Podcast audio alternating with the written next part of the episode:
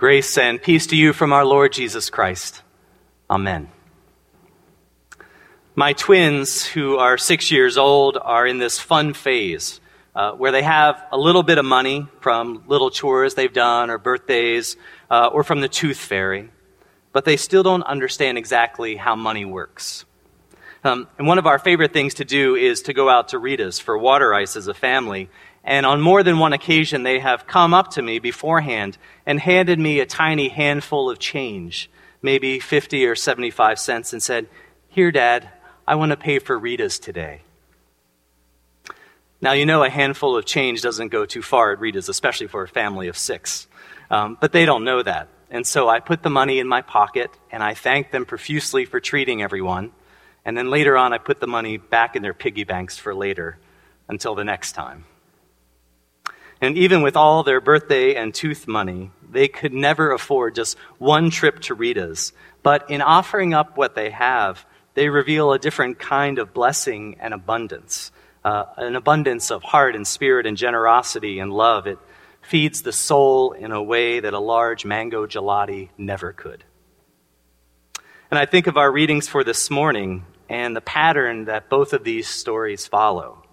First, someone offers something that seems like a meager, insufficient amount. They offer it up for others. God multiplies it and nourishes those gathered, and then there are leftovers. Uh, in the part of Second Kings where our first reading comes from this morning, the prophet Elisha is ministering in a time of famine, a time of scarcity and yet in the midst of it, revealing God's abundance. Uh, it's a theme that goes throughout his ministry, and there are several other incidents that come up just before our reading. Uh, first, there's this beautiful story of a widow who is in debt to creditors um, and who are going to take away her sons into slavery as payment. And so she asks Elisha for help and what, she, what he could do for her. And he says, Well, woman, what do you have? And she says, I have one jar of oil. He said, Go and do this. Ask all of your neighbors to bring empty vessels that they have to your home, and then pour that jar of oil into each vessel. And as she did, each vessel was filled. And so instead of just one jar of oil, that one jar filled all these other vessels that she was able to sell uh, and pay her debts. There's another story where Elijah is gathered with many other prophets and he orders a stew that to be made for everyone. But the person who was making the stew mistakenly included poisonous ingredients, and so everybody cries out to Elisha, and he miraculously purifies the stew so it's safe for them to eat. And now, in our story this morning, this short, short story, a man brings 20 loaves of barley bread and ears of grain, and Elijah tells him to set it out. But although there's clearly not enough for the hundred people or so who are gathered, but the man sets it out anyway, and just like we hear in our gospel, there is more than enough. There are even leftovers. In our gospel lesson, Jesus is on this hillside with 5,000 people and uses five loaves of bread and two fish to feed everybody who is gathered, and there are 12 baskets left over. I just love how Jesus sets up Philip for this. He says, Philip, where in the world are we going to buy bread for all these people to eat? And Philip says it would take six months of wages to pay for that for all of these people. And then Andrew presents this little boy who offers just what he has, and Jesus feeds them all. This story with the boy is easily one of my favorite moments in the entire Bible. You know, when he comes forward and just offers up with what he has, even though it is insufficient to the task, but he doesn't know any better, just like my twins. Out of 5,000 people, it is this little boy who, like my twins, probably doesn't know any better, doesn't get the economics of money or food, but offers it up gladly and freely. And I wonder how many of us would do the same. You know, in the face of such long odds and overwhelming circumstances, often we can kind of clam up and hunker down. It can seem so insurmountable that we don't even try we're either embarrassed because it seems like so little in the face of such need, or in the face of scarce resources, we just want to make sure that we are taken care of. But it's not that way with God. With God, we offer it up, whatever it may be, in the face of even the longest odds. And somehow, some way, God makes the miracle. You know, last week I traveled to Tallahassee to visit my dad who recently had a stroke. And thank you for all the prayers and concern. Um, I felt them as I traveled down and I spent time with him. And all in all, he's doing better than I expected. And so it seems maybe a minor setback, all in all, though his medical treatment moving forward is still fairly uncertain. And you could probably imagine that while I was packing up my bags to fly down last week, uh, not knowing what to expect, I just wasn't sure what I could offer, not medical advice. Uh, and I just thought, well, to myself, well, if he's not doing that great and all we do is sit and watch ESPN for four days, that will be enough. And I was fully prepared to do that. Um, ESPN is my dad's favorite station and maybe the only station he's aware of. Um, and so, uh, but it turns out he was in much better shape. He couldn't drive, so I was his chauffeur, and we got out of the house and did things, and it was a lovely visit and good to, to have the time to be with him. But in those moments, you know, um, it often feels like what we have to offer is not enough, could never be enough, that it feels insufficient to the moment.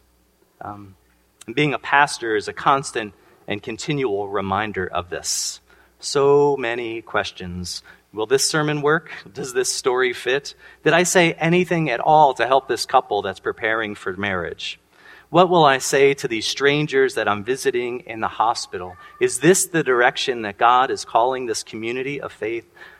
Don't be fooled in thinking that pastors have this faith thing down.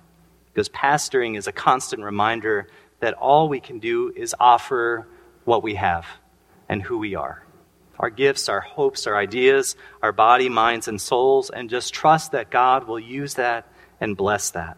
I think that's, that's the secret for me. Not having it all together, not having it down cold, but trust enough in God and the people of God to offer up what we have, even when, and especially when, it doesn't feel like enough. That, that is what great faith, the faith of Elisha, of the little boy in our gospel, are made of. I'm sure you know that feeling too. Often, you know, we, we wait and we wait, we ex- exhaust all of our other options, we exhaust our strengths, and then we come to this vulnerable moment when whatever we have to offer or we ourselves feel so woefully insufficient to the task. And somehow, by God's grace, it becomes enough. Enough to feed, and enough to bless, or enough to comfort, and enough to serve, enough to praise. I'll tell you, my dad is pretty inspiring. Um, back in 2008, seven years ago, he had a very serious stroke. Um, and he battled back from that thing like you wouldn't believe, all the while having this positive attitude, even when he couldn't walk, uh, even when he couldn't remember basic facts about his own name. Um, and so, by comparison, this more recent stroke seems really small. Um, but he has met these challenges with such positivity and with such perseverance. Um, and in a, in a time of life at 63, when he had his first stroke, he had to retire early and leave work, which he really enjoyed doing. They were planning to move, but they couldn't move then. Uh, and so his world all of a sudden became much smaller. Um, and I put myself in that position and think, I would be so down in the dumps, feeling all of the, the years and the time and experiences I had lost. And yet, he perseveres and is so positive and keeps his good humor.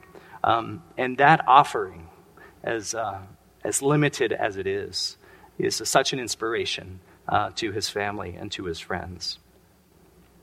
You know, I'm remind, I've been reminded by our guest preachers this summer how something so small can go such a long way. Know, Stina Schaefer, in her unforgettable soft pretzel children's sermon, reminded us that, like a mustard seed, a little faith is all we need. Pat Davenport showed us that a little truth can change us and change the world. And last week, Karen Wiseman said that a little rest can make all the difference for our souls.